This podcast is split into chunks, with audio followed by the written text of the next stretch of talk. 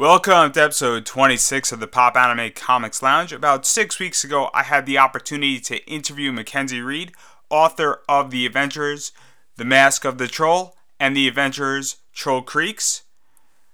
But before we dive into the interview, I'd like to remind everybody please check out popanimecomics.com for all articles relating to anime, comics, and pop culture, as well as subscribe to this podcast so it finds you, you don't find it, and follow us on Twitter at Pop Anime Comics for all updates regarding this podcast as well as the website. So without further ado, let's dive right into this interview. So before your writing career, you were a mechanical engineer. What made you choose this path? Well, in a funny kind of way, I actually, I think, started writing first before the engineering because I've been writing since I was a kid. So I wrote a ton of short stories like in elementary school, and um, I even won some awards. So I was always writing, but I never thought of it as an actual career. Like it's something that you would do as a business or for money. So, you know, I'm also good at math and physics, and I love aerospace, and I, I, like science fiction and fantasy and all these stories where you stretch out your imagination. So there was a logical connection between engineering and the storytelling, which I didn't see at the time. But I really thought that, okay, if I take engineering and the physics, and I can go into aerospace, and I can get on the space shuttle, and I can orbit the Earth, and I had this whole great plan. Although I didn't really realize at the time that most engineers are really on the ground crew.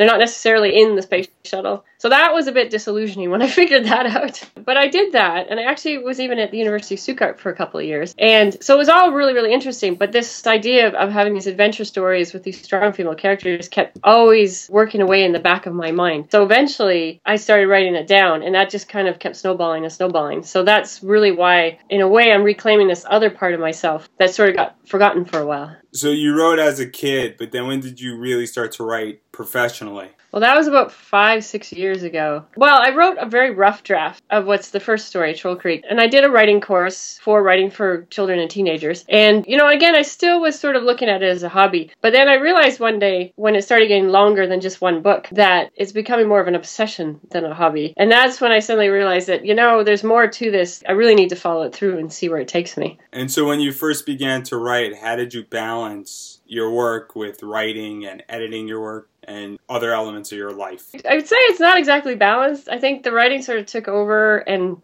been the main focus. Because what happened with my case, because I'm from Vancouver, Canada, so I realized that I really wanted to be in New York City. So I started making trips down here. And I went to a children's conference, actually, through the Society of Children's Book Writers and Illustrators in New York City. So my first trip to New York, I show up in the middle of February. It's like dead of winter in New York City. I really didn't know my way around. Ended up in Harlem, around going, oh, you know, knowing nothing about the city. But, you know, that's what got me started. I started going to this conference. And I enjoyed it so much. And I got this feeling that New York City is a place where where you feel like you meet people, things happen here. It's a very stimulating city. It's just full of energy and opportunities. And I started falling in love with New York and realized that, yeah, I'd really like to connect more with people here. So I started going back and forth, which caused, of course, this whole chain reaction where I work for a while up in Vancouver and then I come here for a few months, you know, and then I go back and work for a while, then I come here for a few months. And I started this sort of bouncing back and forth scenario. And it's kind of taken over now where I'm like, okay, now I want this whole trilogy completed and I really want to eventually make this a base. But that does disrupt. You can't really do a regular nine to five job when you're traveling that much. So I started freelancing and doing part time type work. I would say the writing has definitely taken over. So I wouldn't say it's balanced actually. So what do you work on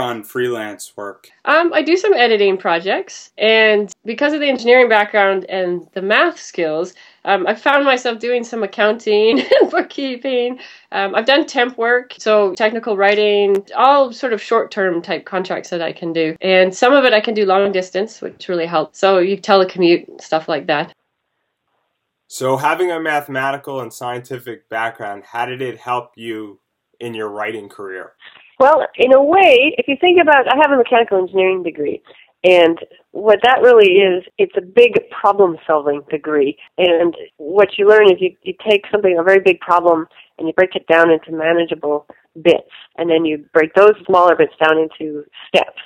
So in a way, it was beneficial for the writing career because a you learn discipline because you're taking on you know a pretty big load when you're studying something like that, and then you break it down into these manageable chunks. So I did that with the writing. Like the first thing is you know you need to finish the writing, and then you're trying to learn how you're going to get that story out into the world. And if you have a big picture idea, like I really want to reach a lot of kids. The books are for you know eight to twelve year olds, and they're selling in several countries right now. So my dream goal is to reach as many kids as possible. So if you look at it from an engineering point of view, that's a big picture item that is pretty overwhelming at first. But if you break it down into the steps, right, finish the book, how are you going to publish this book? Is it print? Is it ebook? Is it audiobook? Or is it going to be a bit of all? You know, how is it going to get there? Because then you get into the business side of things, which a lot of writers and artists sometimes falter. Like the hard part is you've written this thing, but how do you sell it? How do you tell people about it? That's a whole different skill set. So having a background in science and engineering has been helpful for me. And also this whole obsession of finishing what you start. And you just mentioned your two books, The Troll Creek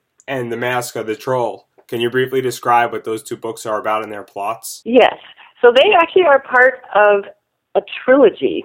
So book one is Troll Creek, and book two is The Mask of the Troll. And the trilogy itself is called The Adventurers. Think of like Nancy and the Hardy Boys meet Choose Your Own Adventure. So there's three kids, there's two girls and a boy, and they're going on this adventure in an old abandoned coal mine. But there's also going to be a mystery to solve. They have this 100 year old train hijacking mystery, which is an old story that's been in the town for many, many generations. And then you have the new crime. This museum had these artifacts that have been stolen from it. And of course, the adventure side is they're going to be just exploring this old mine. They're they're zooming around and they have some very interesting experiences where they have to cross flooded rivers and the main character rides her bike over a cliff and has to down climb it and she finds this cave that's a secret entrance to the old abandoned mine. They find a skeleton with a bullet hole in his head. So it's a it's a mixture of adventure and mystery, which is really fun to write. And uh, so you know it's a fast paced adventure story, but and then the kids will deal with personal issues that also come up. So you have the action adventure, but you also have the character side where the characters will grow as they become friends and they learn about each other. Now, why did you choose this background Irish type setting?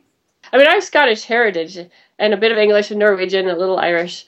So I think it comes from some of that old folklore, you know, I heard growing up. And just hearing these old stories, because I've done actual mining tours. Like you can do that in Canada where you can go and have a little tour of the mine and the you know some people give you the old stories and it's always stuck with me this idea of working underground and this fear of being buried alive and and in the british adventure stories that i loved as a kid there was a lot of tunnels and cave-ins and buried treasure and i know that stuck with me and i didn't realize it until later when i was looking at my own books that oh yeah, I can kind of see the influence there and that idea of just exploring what's around the next corner. So it, it had a strong pull when I was a kid. So now I'm almost writing the story I really wanted to read as a kid. And then you also mentioned that you're writing for middle grade. Why did you choose this demographic to write about? Well, that's my favorite age group.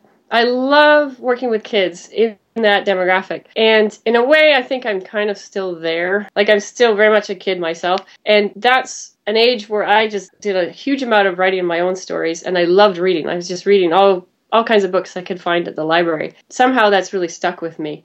And it just feels like starting with that age for me feels like the right place to be. And I'm hoping too that with these stories, like long term, I'd love to influence how girls are portrayed in middle grade adventure stories. So by writing the story I really wanted to read as a kid, I'm sharing that with the kids of today, who I know are looking for similar things. Because I've talked to a lot of kids and librarians and teachers, and they're like, "Yes, finally, someone's written this story," and I'm like, "Yay!" I'm so excited to hear that. So in a way, I'm filling this void that I think is still there. And how do you go about researching for this, you know, age group? I did a lot of beta readers actually. And I had a, like a junior editing program, which I did in the schools. So I've done some schools like on the West Coast. This is in Canada and the US, and some schools around New York and New Jersey area, and one in London. Like around grade five, you know, they read story time, which is really cool. Like they have hot chocolate and the teacher reads out the manuscript and they answer certain questions and then I meet with them later and we talk about it. And then for the older kids, they just have their own copy. And again, they'd make a list of questions or comments that they had, and they were great. They made amazing editors. There's feedback I got from kids that just really, I think, added to making the story more concise, just making things make sense, you know, or they'd find a scene that was too long and I'd tighten it. So I found them really valuable And then when I was dealing with, you know, the adult editors, I'd often take their feedback back to the kids and say, "Oh, what do you think of this?"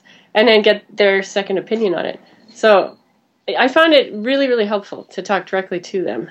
And, and since you're writing for such a specific age, do you ever feel that you have to hold back for certain words?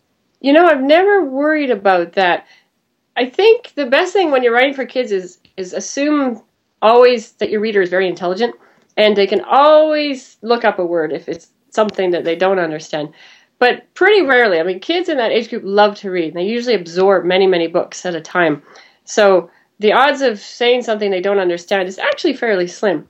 It's more thinking in terms of is your content appropriate for the age group you're writing for? You know, is it what they're going to enjoy? So in this story, you know, the kids are they're middle graders. You know, they're doing friendship and loyalty and they're learning about themselves and each other and kind of how they fit in the community. And Whereas you, if you were writing, let's say, a young adult novel, you might have more, you know, going on that first date, or they're dealing with drugs, or more of a high school related issue. So keeping that content in mind is important when you write.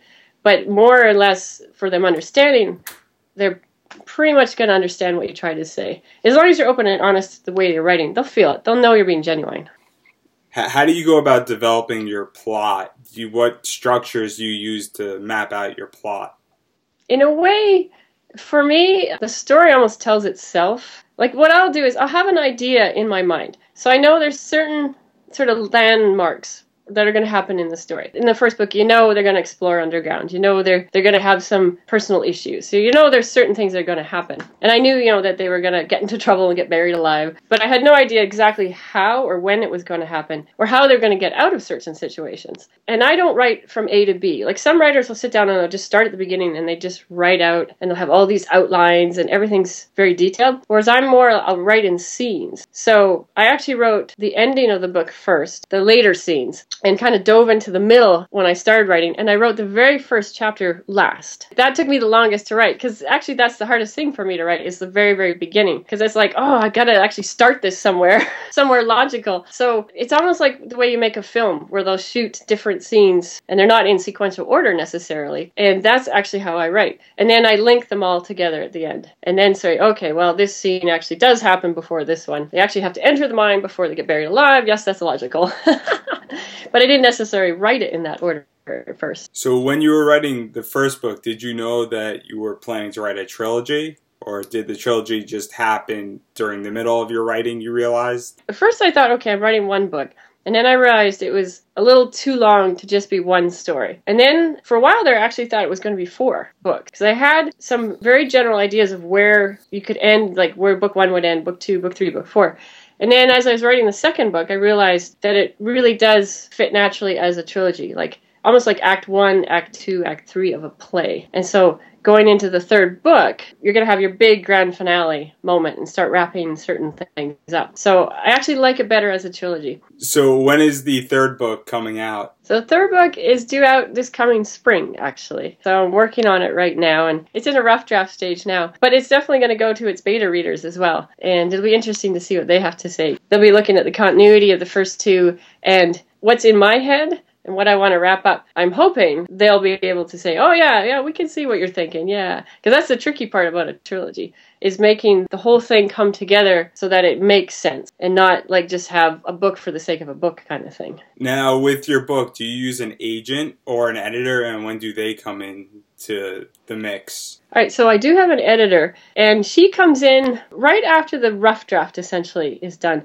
Like the very first draft, I like to just do it all. Like it's everything's just coming out of your head. You sort of write everything down. Like no censoring, no editing, and not even grammar. You know, you just write. It's a little bit like a stream of consciousness kind of writing. Just whatever comes up, you write it, you write it, you write it. And sometimes I write a scene more than once as part of the rough draft. And once I start threading all those scenes together, so then I have to put them in some kind of order. And once it's in that format where there's an actual sort of arc to the story and the scenes have their logical flow, that's when I give it to my editor. And then she goes at it. And then it goes through several rounds with her after that. So from start to finish, how long does it take you from concept to the final product, produce a book and write a book and get it published? That varies actually. Each book has been different. The first one took many years. I think the first book just drags on and on and on because you go through this whole process. The second book was about a year to a year and a half. Um, actually writing it and the editing process and the whole steps it goes through before it becomes like a print book or an ebook. In this case, it's a print book. And the third book though is taking longer. So I'm actually at the two year mark right now, which is kind of like ah, I'm behind schedule in my own mind because it would have be nice to get it out a little more timely. But it's just that balance question again with you know traveling you know back and forth doing the different freelance work and writing the book. And now starting to do more school programs and library programs and actually you know looking into promoting the stories themselves. So all that suddenly become a whole thing on my plate that wasn't there before. So that of course cuts into the writing time. So it is taking longer to do the third book for that reason and do you have a method that you use to generate your titles for your books? Oh, that I wish. Not really. I'm titles are not my forte. So I often ask a lot of the beta readers or, you know, librarians and teachers, people who love reading in general for ideas actually. And uh, and also my editor as well. So, yeah, titles scare me. I'm like, I'd love to come up with the perfect title because some people are really good at that. And I'm sort of like, well, hmm, uh, yeah. So I depend on others for the title. Now, to turn a little bit more to general questions about writing, what inspires you as a writer? Lots of different ideas, actually. And like I said, I've been writing since I was a kid. So, you know, I might hear something like people talking, and suddenly I'll have a chain of thought, and I'll be thinking, oh, you know, what if this happened? Or like I may interpret what I think they're saying, and it turns into a short story. A lot of it is, yeah, what would happen if a certain scenario happened? I mean, I can be sitting on the train, you know, and something happens on the train, and suddenly I have this whole scenario of, you know, a train incident taking place, and how the different people around me might react, and it turns into a scene. Um, it could be like a little train emergency or something.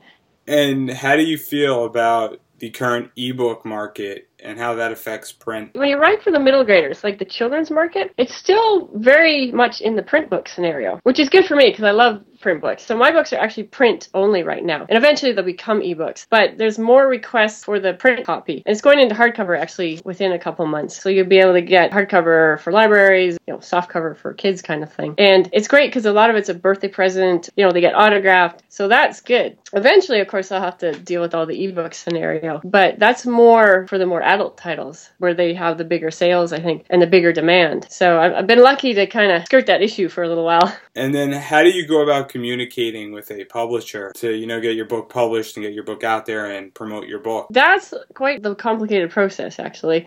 Um, I think of publishing more like it's like a maze, actually, where you kind of have to find your way through all the various channels. And some channels will work better for others, and some will be blocked depending on how you've entered into this maze and who you've met. And the, the most traditional method is first you write your story, have your idea, write it down, get that rough draft. It's good to have a complete idea, at least that first story. And it could be a trilogy or it could be a standalone, that's fine. And then often what people will do, and what I did is I started going to conferences and started meeting other writers. And from there, you also meet editors and you meet potential agents and you meet people who've been in the business for quite a long time who can share some of their personal stories. And then you meet other people like yourself who are just starting out. So you can form kind of a community. And the other good thing to do is find one or two people, or you could get a group. But if you could find a small group of people that are writing something similar or you feel connected with, and essentially you form what they call a critique group. Although it could be a group that's more for support as well. It doesn't have to be just critiquing your work, but people you can talk about your writing, what's going on, keep you on target, keep your writing because it's easy to procrastinate. And when you're you're ready, then you can share your work and start critiquing. And then maybe share going to conferences and what they've learned and what you've learned. And that's a really good way to get started because there's a lot to learn about the industry. And everyone goes through this initial phase of not really knowing what's going on and you know what the etiquette is and who you call and stuff like that. And if you stick with the full traditional method, there's query letters that you can write that you send off to agents that you research to say, okay, this is the type of work I write, this is the type they represent, is there a match? And you start presenting that to them. If you're going for a larger traditional house like in New York City, then you often work directly through an agent. If you're publishing through a smaller house, could be like a small press, a regional press, a university press, often they actually work without dealing directly with an agent because it's all built on the commission system. So usually the agents are dealing with the bigger houses and the bigger sized advances. And when you go with a smaller house, you're dealing with smaller advances. So it kind of depends again where you are in the maze and how you kind of navigate your way. Again, the conferences and a workshop and meeting other writers is a really good way to get started and to figure out how you maybe want to approach it because it can get a bit complicated. And then finally, what advice do you have for writers who are wanting to write their first novel or are in the middle of writing their first novel? For me personally, finish the novel before you show it to anybody. Like do that rough draft because I've noticed a lot of people will join like a critique group and they'll start going to the conferences and they'll start putting their work out there. But often it's a little too soon. It's almost like if, if you show your work while it's still in a very rough phase, you can often get, well, stalled essentially. It can cause a writer's block actually if you have a story that's it's still forming it's almost it's very tender. It's like it's a little baby you should protect it. I know that people want to get started and jump into the groups but i would say write everything. Like don't let anybody look at it. Just write that story. And no matter how silly it may seem to you